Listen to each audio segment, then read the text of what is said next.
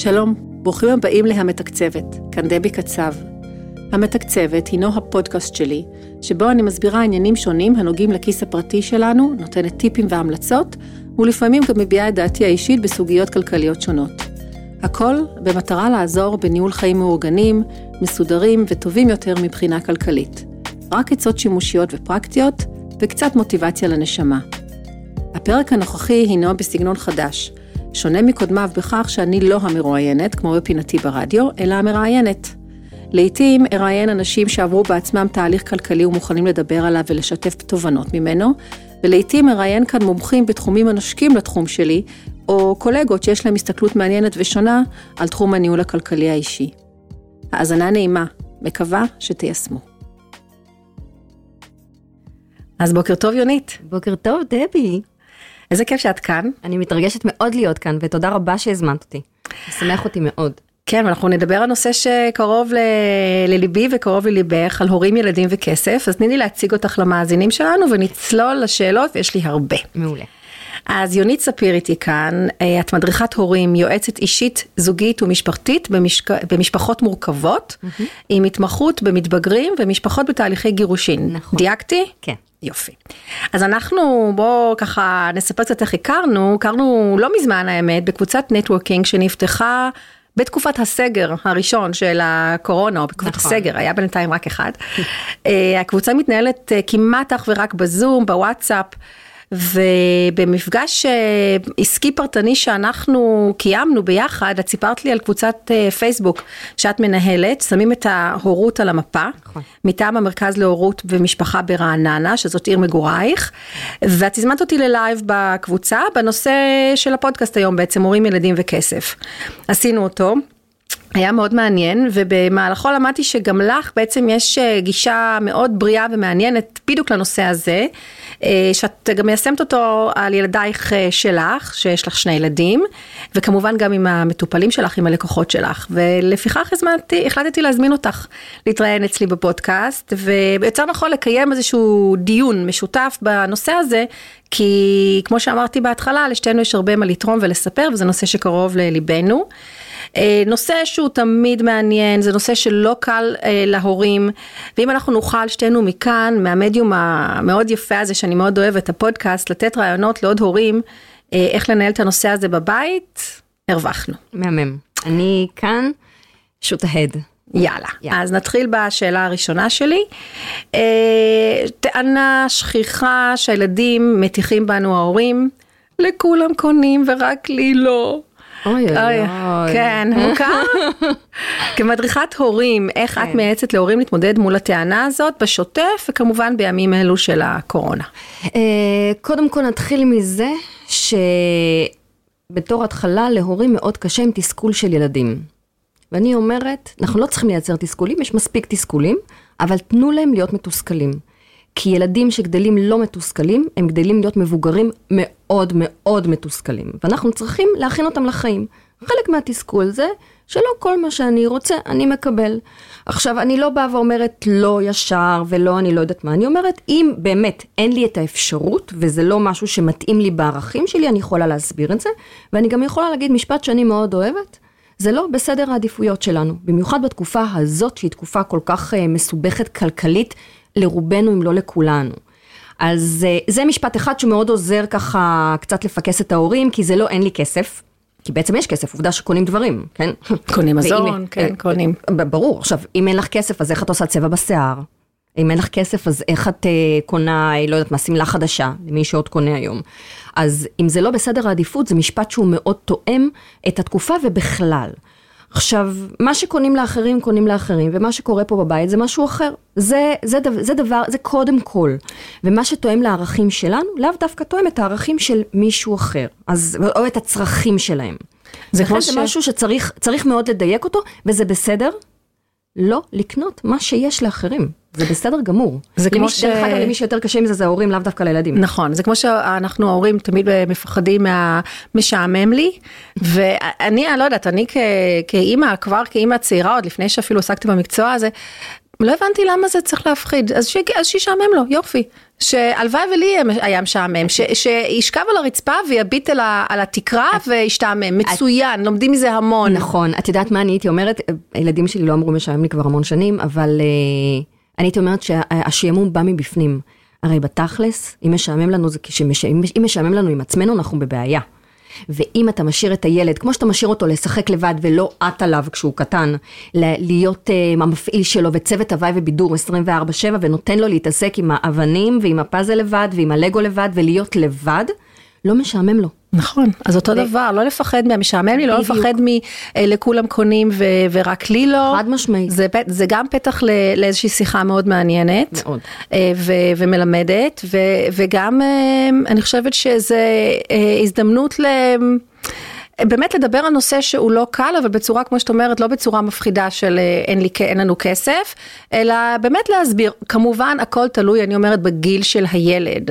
אם זה ילד בן שלוש, זה קצת שונה מאשר ילד בן 12, 13 או, או 17, כמובן. כמובן. אז uh, צריך לתת את התשובה בצורה אחרת, ואני תמיד גם מסבירה גם ל, ל, לילדים הפרטיים שלי, שלא כל מה שאתם רואים במשפחות אחרות, זה מעיד בהכרח על מה שיש או אין, ו, ו, ועל שום דבר. אז שלא ייקחו ממה שרואים, מאיך נראית הדירה, או איך נראה הרכב, או לאן נוסעים בחופשות, ומכאן ידעו אם יש להם כסף או אין להם כסף, אם יש להם חובות או אין להם חובות, זה לא אומר כלום, נכון. שבאמת ילמדו לסנן את הדבר הזה, זה לא קל. נכון, לא.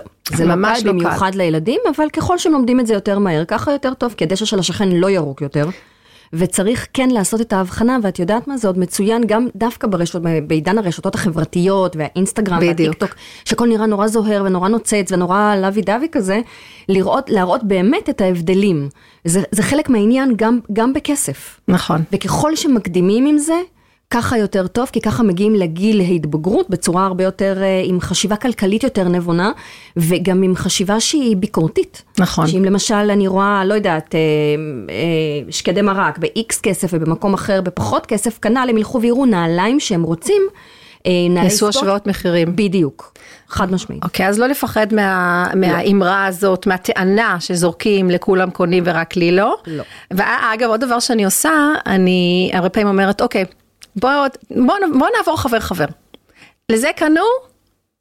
לזה קראנו, אני חושב, בסוף אנחנו מגנים שזה ממש לא לכולם, ואז זה גם מוריד אותם, כי זה בעצם אולי לשני חברים מתוך uh, 20. אז, uh, אז זה כאילו ממש מספרים, במספרים הוכחתי לו ש, שהוא לא, הוא לא, הוא לא צודק, בעצם זה לא לכולם. עכשיו כשדיברנו בלייב, את סיפרת לי על אה, כל מיני דברים ייחודיים שאת עושה או עשית עם ילדייך, אולי כשהם היו יותר קטנים, כי הם יחסית גדולים, בפן של שיתוף בעניינים כלכליים של הבית, חינוך כלכלי, כן. אני אשמח שתספרי למאזינים. מאזינים, אה, וגם איך הילדים שלך הגיבו. את, אם את צריכה שאני אזכיר לך, אולי בטח את לא, אה, זוכרת? זוכרת, כן. אוקיי. Uh, אני זוכרת וגם היה לי מקרה כזה לא מזמן. אז קודם כל הילדים שלי גדולים, יש לי בת שהיא כבר uh, מעל 24, היא עוד רגע בת 25, והבן שלי עוד רגע בן 21. Uh, אנחנו בבית מתנהלים בחשיבה כלכלית נבונה וחינוך פיננסי מגיל צעיר, דמי כיס נותנים מגיל 5, ומתנהלים בצורה נבונה. עכשיו, יש עניינים של שוטפים שילדים לא רואים אותם. הם לא רואים שאת משלמת על גז, ולא על חשמל, ולא על מים. ארנונה. ארנונה. משכנתה אפילו. נכון, הם לא יודעים, הם לא רואים, הם לא מצליחים להרגיש את זה. בגילאים הצעירים הם לא מצליחים להבין את זה, אוקיי? זה לא, זה, זה צעיר מדי נניח עד גיל 8, 9, 10. אחרי גיל 10 הם יכולים להבין כשהם רואים שהחשבונות מגיעים, להראות להם את החשבון ומה זה אומר, מה זה בכלל ארנונה, מה זה אומר, אה, יש מס של שמירה או אגרת שמירה, שמירה, כן. בדיוק, מה, מה זה, אני, אני פשוט עברתי איתם על החשבונות האלה. עכשיו, בערך בגיל הזה, בסביבות ה-11 של הבן הצעיר שלי, אז התגרשתי. אני נמצאת היום בזוגיות שנייה. כבר uh, עוד מעט תשע שנים. Uh, כשהוא היה בן 11, משהו כזה, uh, אז התגרשתי והייתי צריכה לעשות חישוב מסלול מחדש בעניין הפיננסי. איך אני מייצרת עוד הכנסה, או איך אני מצמצמת את, ה, את ההוצאות. עכשיו, לצורך זה גם הייתי צריכה את ההתגייסות שלהם. שזה אומר, גם לפני כן, לא לבזבז, כי בזבוז בעיניי הוא חבל לא רק על הכסף, אלא בכלל, אקולוגית, סתם, אם זה היה על מים או חשמל, למה, למה להשתמש סתם כשלא, כשאין צורך. אבל מפה הגיע גם העניין הכלכלי, וממש שיתפתי אותם בחשבונות. ואני זוכרת כאילו זה קרה אתמול, וגם קרה לי מקרה דומה, דרך אגב, ממש לפני פחות מחודש, שהבת שלי השתמשה במזגן והשאירה אותו דולק 24 שעות. וואו. וזה, וזה, הוא היה בחדר, לא נכנסתי אליה לחדר, היא הייתה אז בת 16 אם אני לא טועה, וזה הרגיז אותי ברמת ה... ברמת הבזבוז והזלזול בכסף, שזה זלזול, זה כאילו, זה, זה, ככה זה נתפס אצלי. זה לא משנה שהיא שכחה ולא התכוונה, זה לא רלוונטי בכלל, מצידי תשימי פתק וזה מה שעשינו. Mm. ומה שעשינו אחרי שהיא שכחה, פשוט נכנסתי לאתר של חברת החשמל, בדקתי כמה עולה לי, כמה עולה לי צריכה של חשמל, של המזגן שהיה לה בחדר, ועשינו חישוב וזה יצא 40 שקל. בואו, זה לא הרבה, נכון? Mm. אבל שוכחים היום, שוכחים מחר, שוכחים מחרתיים. לא, לא כזה זול כבר. נכון, זה מצטבר. לחלוטין מצטבר. עכשיו יש לה גם דמי כיס והיא גם עבדה כבר, אה, והיא החזירה לי את הכסף, את ה-40 שקלים. כי מבחינתי זה היה, ב... לקחת, שילמת. איך היא הגיבה לזה? בהבנה מלאה. היא מאוד התנצלה, זה היה בהבנה מלאה שהיא אמורה לשלם את הכסף, לא, אני מוכנה לשלם על חשמל, על, על, על מזגן שיעבוד 24/7 כשאנחנו בבית ומאוד חם. זה הגיוני גם, זה בסדר. Mm-hmm. אני לא אגיד להם לא לכבות את המזגן. היא גם לא הייתה בחדר לא, לא. בכל השעות האלה. לא. חלק מהשעות האלה. הוא פשוט יצא לטיול. אהה, או-אה. מבינה? אז כן. כאילו אין, אין שום סיבה שבעולם שאני אשלם מזגן עבור uh, חדר ריק. Uh, אז זה, זה, זה תפס וזה תפס טוב, אחר כך דיברנו על איך לא לשכוח, וזה באמת לשים פתקים. אפילו לא בדלת יציאה מהבית. חד משמעית. נכון. עברו מאז אי אלו שנים, היא בת, כלומר מעל 24, לפני פחות מחודש. אני שומעת, יש לנו בית עם קומות, ואני שומעת רעש מלמעלה, היא ישנה אצל חבר שלה, אני מסתכלת, אני רואה שהמזגן עובד. זאת אומרת שהיא לא הייתה כל הלילה בבית, כבר, השעה כבר הייתה 10-11 בבוקר, זה אומר שה, שהמזגן עבד לפחות 13-14 שעות, או-אה. סתם. עכשיו זה מזגן מיני מרכזי, חזק, כי זה של כל הקומה העליונה. Mm. וסימסתי לה, ואמרתי לה, היא אז ישנה, וסימסתי שאני באמת אני, אני מאוד כועסת, כי זה פשוט בזבוז כסף, במיוחד בתקופה הזאת, שהיא כל כך קשה לכולם, וזה לא מתאים, זה לא מתאים לה לגיל, זה לא מתאים לתקופה, זה לא מתאים זה לי. זה לא מתאים לי איך שהיא גדלה. ברור. איך שגידלת אותה. חד משמעית, עכשיו ברור לי שזה לא היה בכוונה. זה לא היה זלזול, זה לא היה בכוונה. ברור שזה טעות. זו כן. טעות. אבל אה, איך היא אמרה לי? אני אחזיר לך את הכסף. ומאחר והיא סטודנטית, והיא מרוויחה בקושי וכל זה, אמרתי לה, תקשיבי, אני היום לא רוצה שתחזיר לי את הכסף, אני רוצה שתשימי לעצמך פתק, שתשימי לעצמך טיימר, ותזכרי, כי להתנצל או לשלם לי, ואחר כך לבוא ולשלם לי עוד פעם, אני לא רוצה, אני רוצה שתזכרי לכבות, כי זה לא רק הכיס שלי, זה הכיס שלך. נכון. זה גם הכיס שלך, כי אם את ממשיכה לשכוח ותמשיכי לשלם לי את ה-40, 50, 60 שקלים האלה, אז לא מה עשיתי? לא עשינו כלום. אני לא רוצה. אני רוצה נכון. שגם היא לא תוציא את הכסף הזה על סתם על פרש. יפה, אז את יודעת, יש מאזינים שישמעו את זה ויגידו, וואו, זה, זה נוקשה, זה קשה. אני, אני לא שם, אני רק אומרת, יצא לך לדבר על הנושא הזה עם חברים, חברות, וסיפרת להם את הסיפור כן. הזה, או, או ללקוחות שלך, כן. למטופלים שלך, אז יש, כאלה שאומרים, אז יש כאלה שאומרים שזה קצת נוקשה, ויש כאלה שלא. עכשיו אני אגיד לך מה, אלה שאומרים שזה נוקשה, אצל רובם, אה, הילדים אני אגיד את זה במרכאות יותר מפונקים בעניין הזה, בסדר? כאילו לא רואים פה שאני עושה תנועות, אבל יותר מפונקים. למה? כי זה פחות, אה, פחות אישיו. ואז הם יותר אה, רגילים ל... לא לשים לזה לב. עכשיו, בעיניי זה לא להכין את הילד לחיים. הבת שלי בת 24, היא, היא, היא תהיה שנה הבאה, היא מתחילה ללמוד, היא סטודנטית, היא תצא מהבית, היא כבר הייתה מחוץ לבית תשעה חודשים כשהיא טיילה בדרום אמריקה, היא הייתה מאוד מחושבת. אה, יש לה חברים שהיו בטיול ונתקעו בלי כסף, היו צריכים לבקש הלוואות מההורים, וזה לא הלוואה של 1,000-2,000 שקל, זה הלוואה של 15,000 שקל, ואו לחזור הביתה. ואצלה, ואצלה זה לא קרה. לא, כי היא הייתה מחושבת נכון, היא חסכה מספיק כסף בשביל התשעה חודשים, היא חישבה אותם נכון, היא ניהלה את הכסף שלה נכון, והיא הסתדרה. ואם היא לא הייתה מסתדרת, אז היא הייתה עובדת שם באיזשהו הוסטל ועושה את הכסף. עכשיו, מבחינתי זו ההכנה לחיים האמיתיים. הרי בואי, הם, אצלה, הם אצלנו כמה? גג דבי 15-16 שנה הם אצלך, הם אמנם בבית, אבל אחר כך הם כבר לא ממש. נכון. יודעת.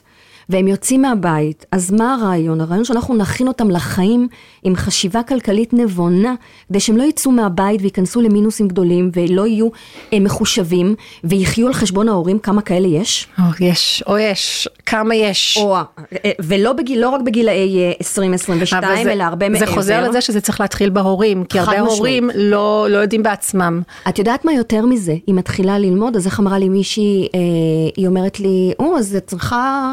אה, לעבוד קשה בשביל לממן לה את הלימודים. היא מתחילה בבינתחומי וזה 43 אלף שקל בשנה. אז הסתכלתי ואמרתי לה, מה זאת אומרת? היא מממנת לעצמה, למה אני צריכה לממן את זה? אז היא אמרה לי, סליחה, את לא משלמת את זה? כאילו, איזה אימא רעה את. שאת לא מממנת לה את הלימודים. אז אמרתי לה, היא רוצה ללמוד, אני כבר למדתי ואני עדיין לומדת ומממנת לעצמי. היא מממנת לעצמה, אם אני אוכל לעזור לה, אני אעזור לה. אבל הלימודים, היא בחרה ללמוד בבינתחומי, לא אני. שזה המקום הכי יקר בערך. יפה, אז היא צריכה לממן את זה. והיא אכן מממנת את זה ועושה כסף בשביל זה, ואני אכן אעזור לה במה שאני יכולה, בגבולות שלי. זה עניין שלה. לא, לגמרי, לגמרי. יפה, כל הכבוד. אבל הסתכלה עליי בעין עקומה, כן. לגמרי. אבל גרמת לה לחשוב. אני בטוחה שגרמת לה שמשהו שם אה, זז אצל אותה חברה. אה, אז בעוד נושא, עוד שאלה כמובן שקשורה לעניין, אה, נושא שעולה אצלי לא מעט, גם אה, עם לקוחות שלי, בטח אה, גם אצלך, ב- עם לקוחות, עם מטופלים שלך, האם כדאי לשתף את הילדים בגובה ההכנסה שלנו? האם להראות להם את חשבון הבנק? מה את מייעצת להורים ששואלים אותך את השאלה הזאתי? אז אה, זה מאוד תלוי. קודם כל, אני לא חושבת שזה לגמרי עניינם מצד אחד. מצד שני, כשיש מקרה קשה שכאילו לא מוכן לקבל את זה שסדר העדיפויות שונה, ושיש הרבה הוצאות, ובאמת המינוס מאוד גדול, אז קרו לי מקרים, לא אחד ולא שתיים, שהמלצתי להכניס לתוך חשבון הבנק, לתוך הבנק, לתוך האתר. באתר המינוס מופיע באדום, והפלוס מופיע בירוק, וכשזה מאוד ויזואלי. או בשחור, כן. זה, כן, זה מאוד ויזואלי. אז כשילד רואה את המינוס באדום ורואה את כל ההוצאות, פחות מתמקד בהכנסות כמו שהוא רואה את המינוס, ואז זה נורא בולט לו שבאמת זה יכול מאוד העדיפות- להפחיד גם. בסדר, אז תלוי, זה, עוד פעם, תלוי בגיל הילד. זה תלוי ילדה. בגיל הילד, וזה תלוי ברמת ההבנה. Uh, ההורים האלה שנתקלו במקרים כאלה, הם היו לילדים מתבגרים שהם כבר בני 16-17, Mm-hmm. שהם כבר היו אמורים להבין את המשמעות. לא הבינו, אז כן, תני את זה זה, כמקלחת זה קרה. מה שנקרא סטירת אה, לחי. כזאת, היא מצלצלת. אה, יותר מזה, שאני לא, הם לא צריכים לדעת אחד לאחד כמה מרוויחים, אפשר לדבר בגדול. אם אני מרוויחה נניח 15 אלף שקל נטו, אז אני, אני יכולה להגיד לו, בוא נניח שאני מרוויחה 10,000 וההוצאות שלי הן 12. אני יכולה לדבר על זה בגדול, אני לא חייבת להכניס אותו ממש ממש לתוך, לתוך הנתונים היבשים. כמו שאנחנו לא מכניסים אותם לתוך העניינים הזוגיים שלנו ב-100%. אבל כן, אפשר לדבר על זה בגדול. אז אה, זה כן, אני יכולה להגיד לך שאפילו כשמגיעים אליי הורים בפרק ב', או הורים בתהליכי גירושין, ואז יש שם עניינים של נניח אה, האבות, אצל ברוב המקרים זה עדיין ככה, שהאבא משלם מזונות. ואז הילד רוצה נגיד שיקנה לו נעליים ב-500 שקל. כן. כלול בתוך המזונות, אבל הילד לא רואה את המזונות. זה שקוף לו.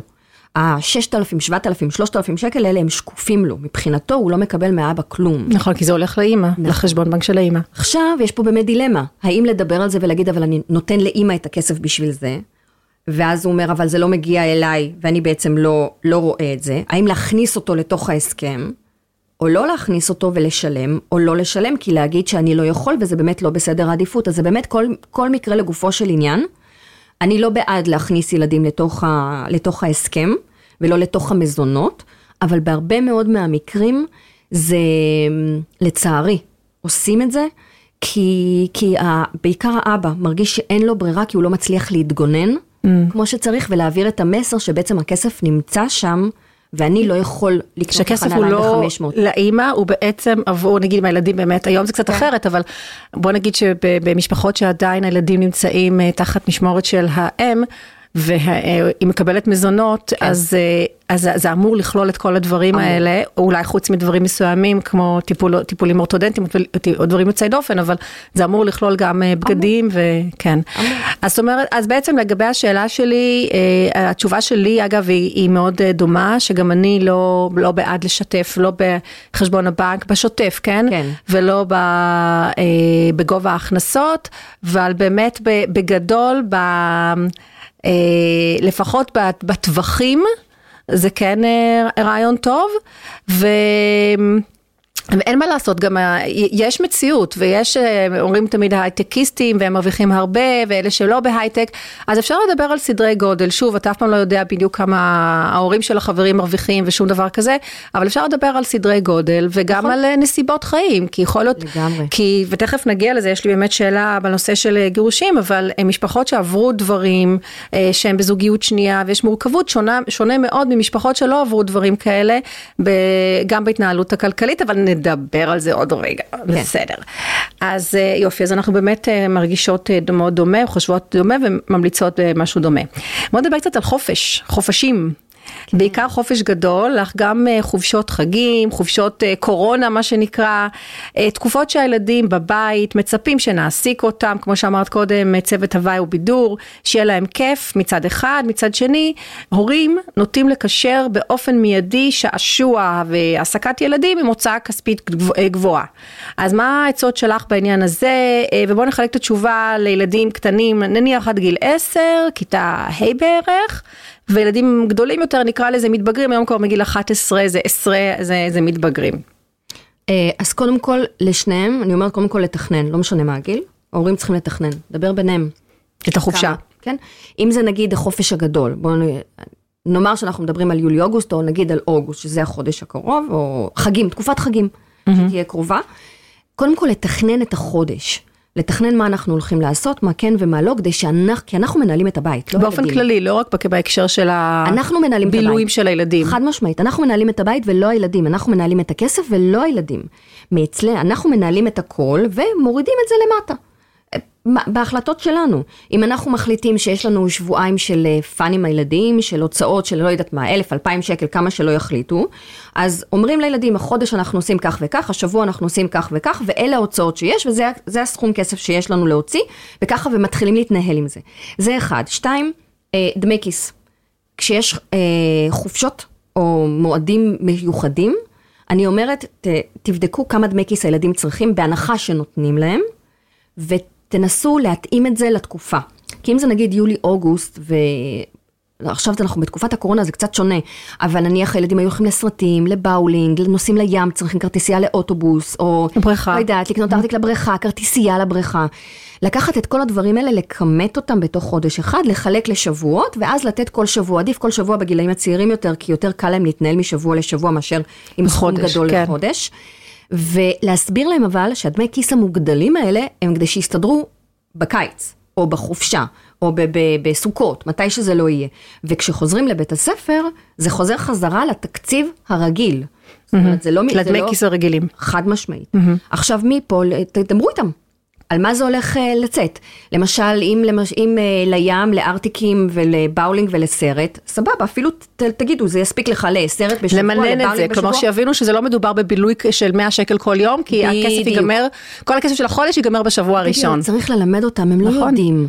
הם יכולים לקחת את המאה שקל הזה, האלה ולהוציא אותם ביום אחד.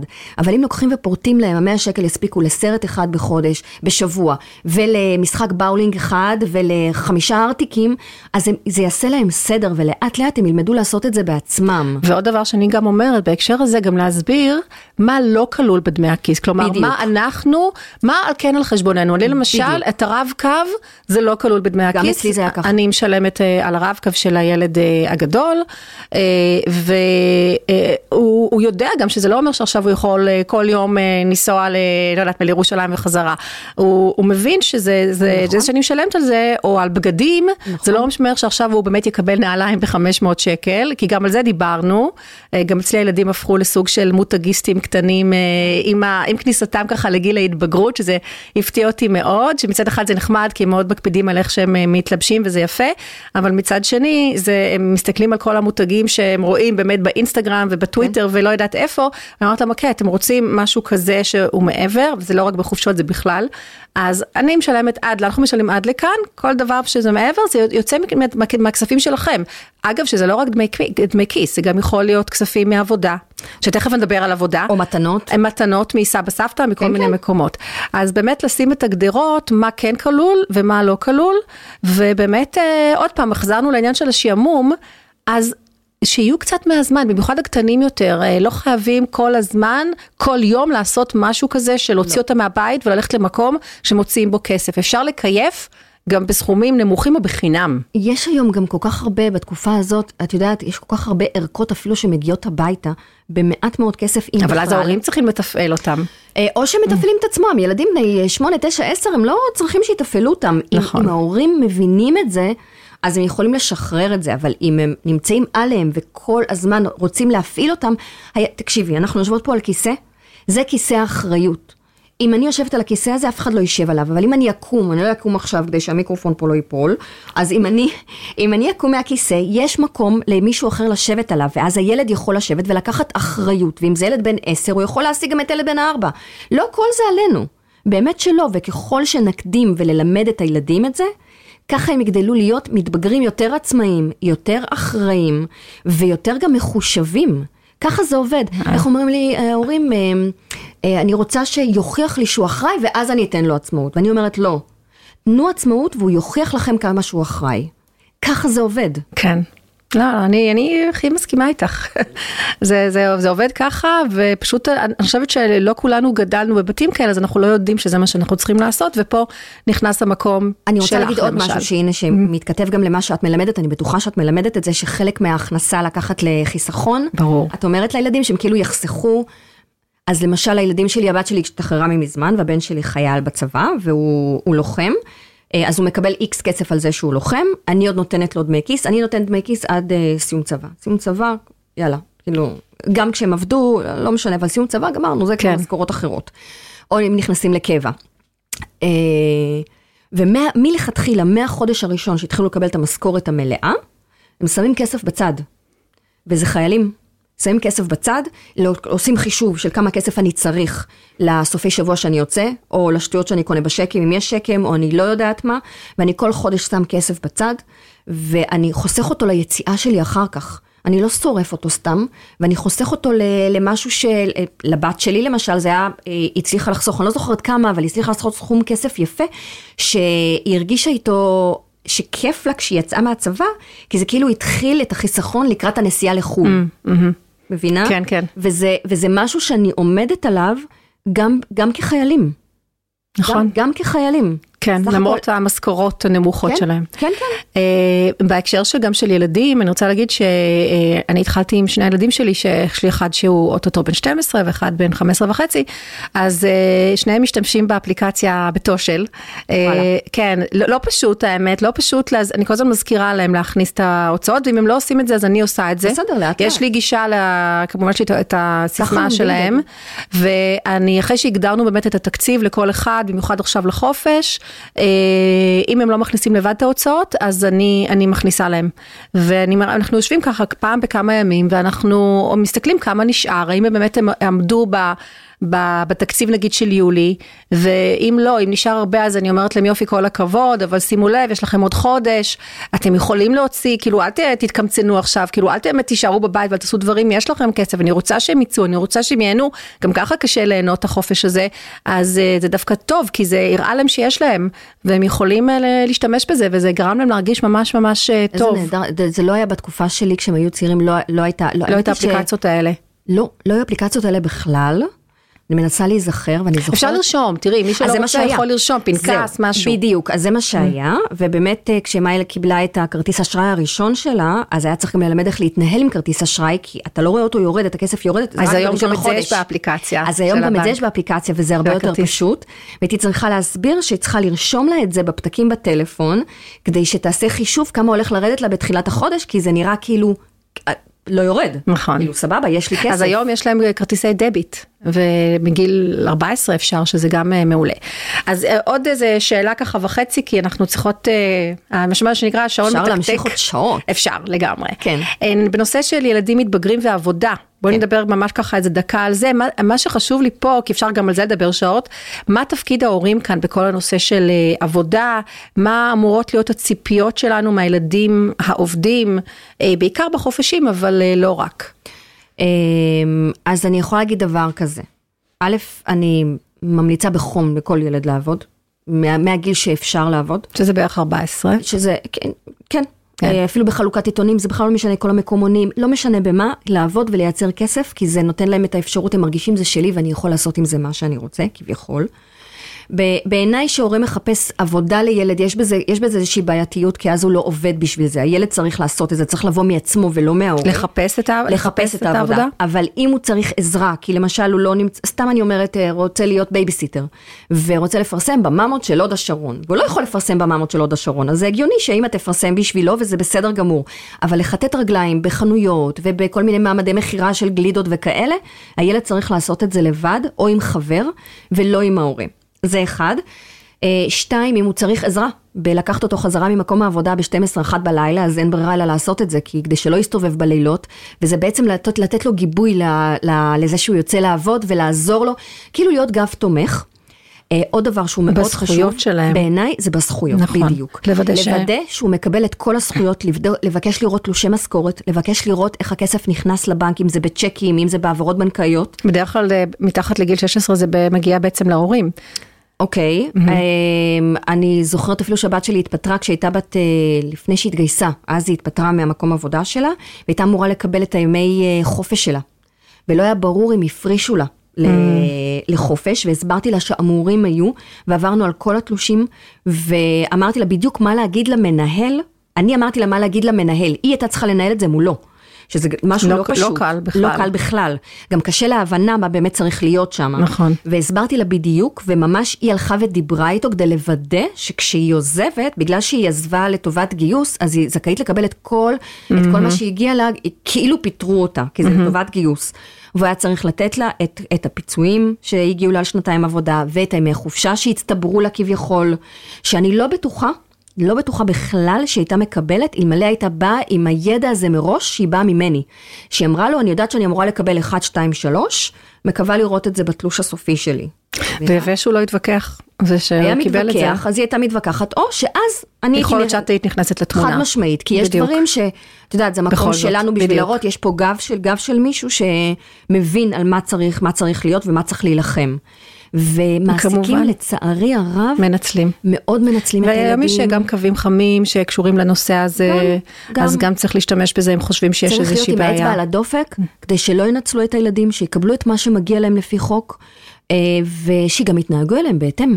נכון, כולל גם דברים כמו הגעה בטוחה, כמו שאת אמרת, לעבודה ומהעבודה. נסיעות צריך לשלם. נכון, אפילו נכון. אם הם מגיעים עם אופניים, זה לא משנה, צריך לשלם נסיעות. נכון, אז זאת אומרת, זה המקום שלנו, ההורים, כן. באמת לבדוק את זה, כי אה, ככל שילד אחראי, זה עדיין זה לא אומר שהם יודעים את את הידע. הכל.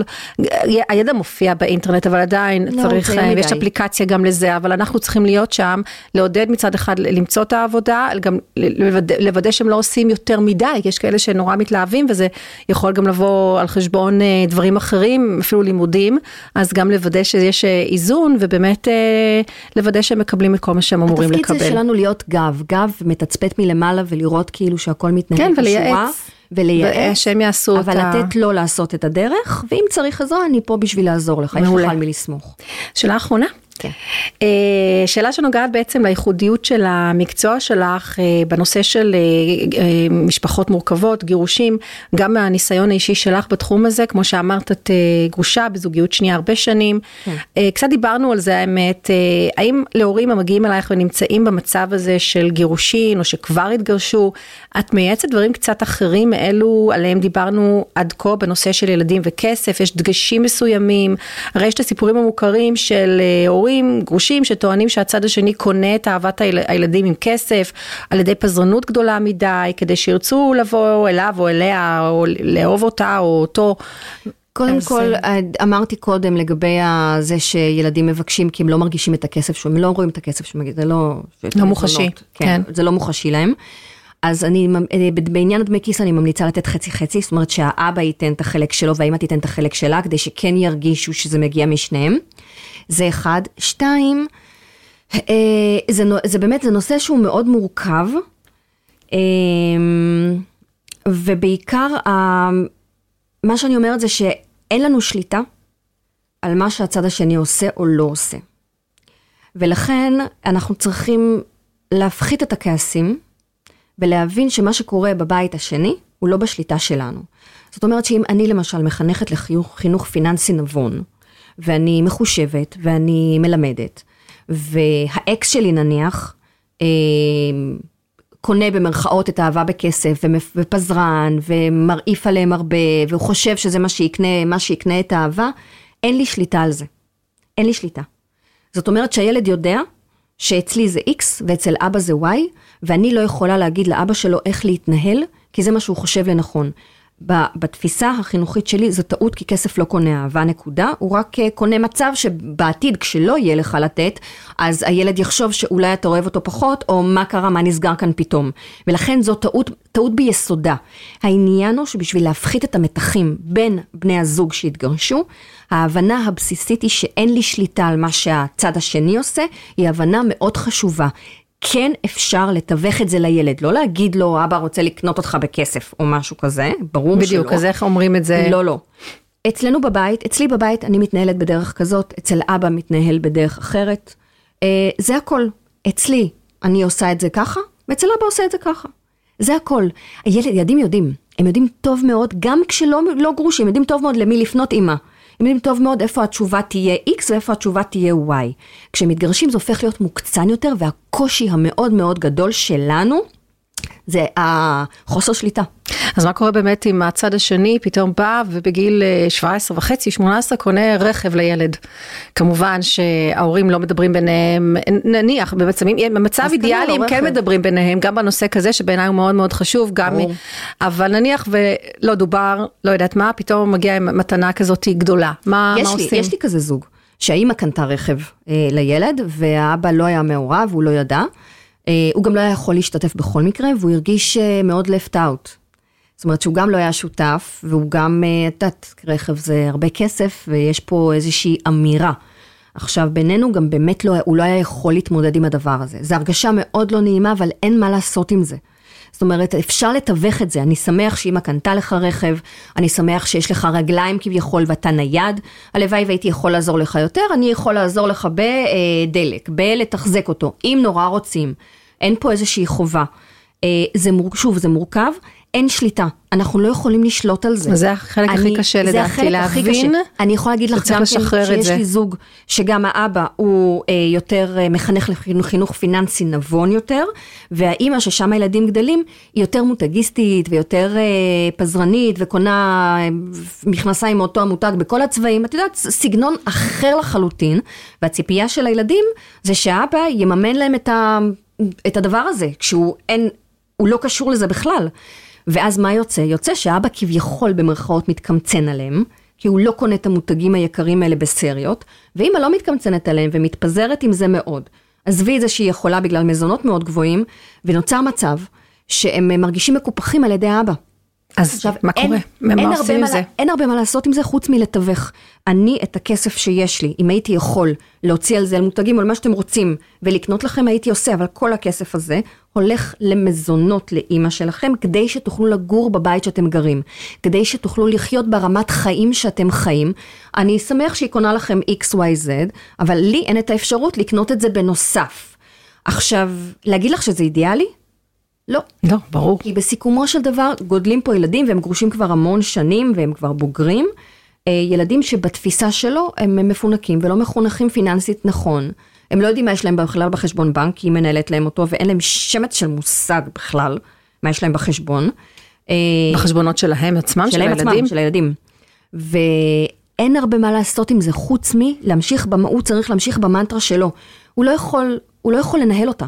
הוא לא יכול להגיד לה מה לעשות, הוא לא, הוא לא יכול להיות, הוא לא, לא, הוא לא יכולה להיות לו אחריות על מה שיש אצלה בבית. אז זה רק בעצם אה, המקום שלו להסביר את זה, כמו שאת כן. אמרת, ללמד לילדים, את הדרך שלו, ללמד את הדרך הדרך שלו, שלו. ולקוות שמשהו שם מחל, מחלחל. מחלחל. ומשהו עובר בחינוך שהוא מנסה לתת, ולעשות את המקסימום. אתה עושה את המאה אחוז של החמישים אחוז שלך. מעבר לזה אתה לא יכול, וההבנה שאין לך שליטה, זו הבנה מאוד קשה, אבל היא מאוד מאוד חשובה, כי היא מפחיתה כעסים. זה בגדול. זה כנראה צריך באמת אה, לבוא ליועצת כמוך כדי להבין את זה. לראות איך מתנהלים, כן. לראות איך, עוש- איך בכלל מגיעים לה- להבנה הזאת, כן. זה ושזה לא לא, פשוט. לא פשוט לבד. לא. ממש לא. איזו שאלה שיש לך אליי לפני שאנחנו מסיימות את השיחה הסופר מעניינת הזאת? אה, לא, היינו יכולות לדבר פה עוד שעות, היה לי ממש נכון. כיף, אני נורא שמחה שעשית ושהזמנת אותי. אה, אם יש לי, יש לי שאלות על אה, תושל, אבל זה את כבר תסבירי לי אחר כך, כי אי אפשר בפודקאסט להראות את לא, תושל זה כבר סדנאות בזום שאני עושה. זה סדנאות, זה משהו אחר, נכון. בטח, אני יודעת. כן. שזה מגניב ממש, יש אפליקציה ואת זה הכי פשוט. אז, אז אני גם שמחתי מאוד שנהנית לבקשתי ולהזמנתי, כי באמת זה נושא שמאוד שמחתי של לראות שאנחנו באותו מקום, כי לא תמיד, יש הרבה פעמים שאני מקבלת הרבה, גם מבעלי מקצוע שונים, התנגדויות, כשהם שומעים את הדעות שלי בעניין, ואיך אני מחנכת את הילדים שלי, ואיך אני, אנחנו בעצם מחנכים את הילדים שלנו, ואיך אני מייעצת, ל, ומה שאני כותבת בנושא, וכתבתי המון בנושא הזה במשך אז, השנים. אז לי לעומתך, בגלל שהילדים שלי גדולים יותר, אני יכולה לבוא ולהראות, הנה תראה מה קורה מחינוך פיננסי נבון מגיל צעיר, מה קורה בגילאי ה-20 ו-20 והם יכולים גם להשוות לחברים שלהם. חד משמעית, בוא תראה mm. מה קורה ובאיזה מצבים הם נתקלים והחברים שלהם נתקלו, החברים, חברות, גם כשהיו חיילים בצבא, כשלא קיבלו אה, חינוך כזה והם לא הבינו איך ייתכן שהם אה, נקלעים לכאלה צרות עם הכסף.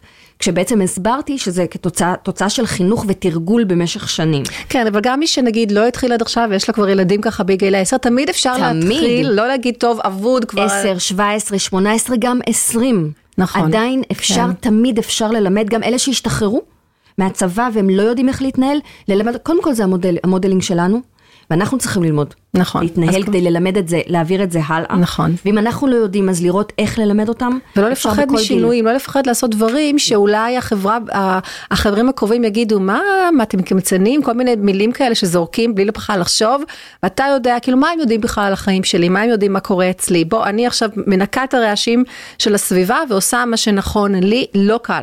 לא קל לא בכלל. קל בכלל, אבל בטח את, כמו שאת אמרת, וגם אני רואה את זה אצלי, הילדים שלי היום, כמו שאמרתי, הם ככה באמצע גילאי העשרה, זה, זה כל כך עובד והם כל כך מחושבים וכל כך, למרות ה, כל הפיתויים מסביב, הם עדיין עושים חשיבה של כמה ימים לפני כל דבר, לפני אפילו שבאים אלינו ו, ואומרים מה הם רוצים או מה הם אה, זה, וזה עושה לי כל כך טוב עובד. על הלב, ש, שכבר בגיל הזה הם אה, חושבים אחרת ולא מיד קופצים וקונים ומבקשים ולא משתמשים חלילה אפילו בפייפל שלי שכבר מוזן אצלם, נגיד במחשב, במשחקי מחשב, הם לא יקנו שום דבר בלי שהם יבואו וידברו איתי ויקבלו ממני את הכן או את הלא. משפט, משפט אחרון, אה, יאללה. כשאת אומרת את זה, הילדים שלי שהם אה, בני עשרה והם עושים כך וכך, זה מאוד יפה, הורים אה, ככה מדברים על הילדים, על החינוך של הילדים שלהם ועל המתבגרים שמבקשים מהם והילדים וכולי.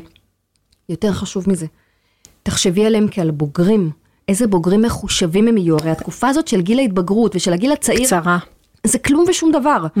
זה עובר נורא מהר. הם יהיו בוגרים הרבה יותר שנים מחוץ לבית מאשר צעירים בתוך הבית. ברור, זאת החשיבה וזאת, שלי. בדיוק, וזאת ההכנה לחיים. הכנה לחיים. כש, זה התפקיד שלנו. חד משמעית, כשעושים פרצופים ואומרים אה, ב', ציגה למת, תחשבו האם אתם מכינים אותם לחיים, ליום שאחרי שהם יהיו מחוץ לבית, או עדיין בבית אבל מתנהלים כלכלית לבד, או שאתם בעצם שמים להם כיסא גלגלים במקום, במקום שילכו בעצמם. כן, ויש את ההורים שאומרים, אני רוצה, ש... אני רוצה או רוצה שלילד שלי יהיה את כל מה שלי לא היה כשגד... כש... סבבה. ואז, אה, כן, ואז... ואז יגיע משבר, ואיך הוא יתמודד עם המשבר. נכון, אז אפשר, לא אומרת שאי אפשר לתת ואי אפשר, אבל הכל בתוך גבולות מסוימים ובתיווך נכון. כן. תודה רבה, היה לי ממש ממש כיף, ואני מקווה שיקחו מפה כל מיני אה, טיפים. מהמם. כי בשביל זה אנחנו בעצם אה, עושות את כל מה שאנחנו עושות, גם את זה. נכון. תודה רבה רבה, נהניתי מאוד. גם אני. זו שוב אני, דבי, מקווה מאוד שנהניתם, ושתתחילו ליישם. מוזמנים להירשם לקבלת עדכונים ממני על פרקים חדשים. כל מה שצריך לעשות זה ללחוץ על כפתור ה subscribe. נתראה בפרק הבא.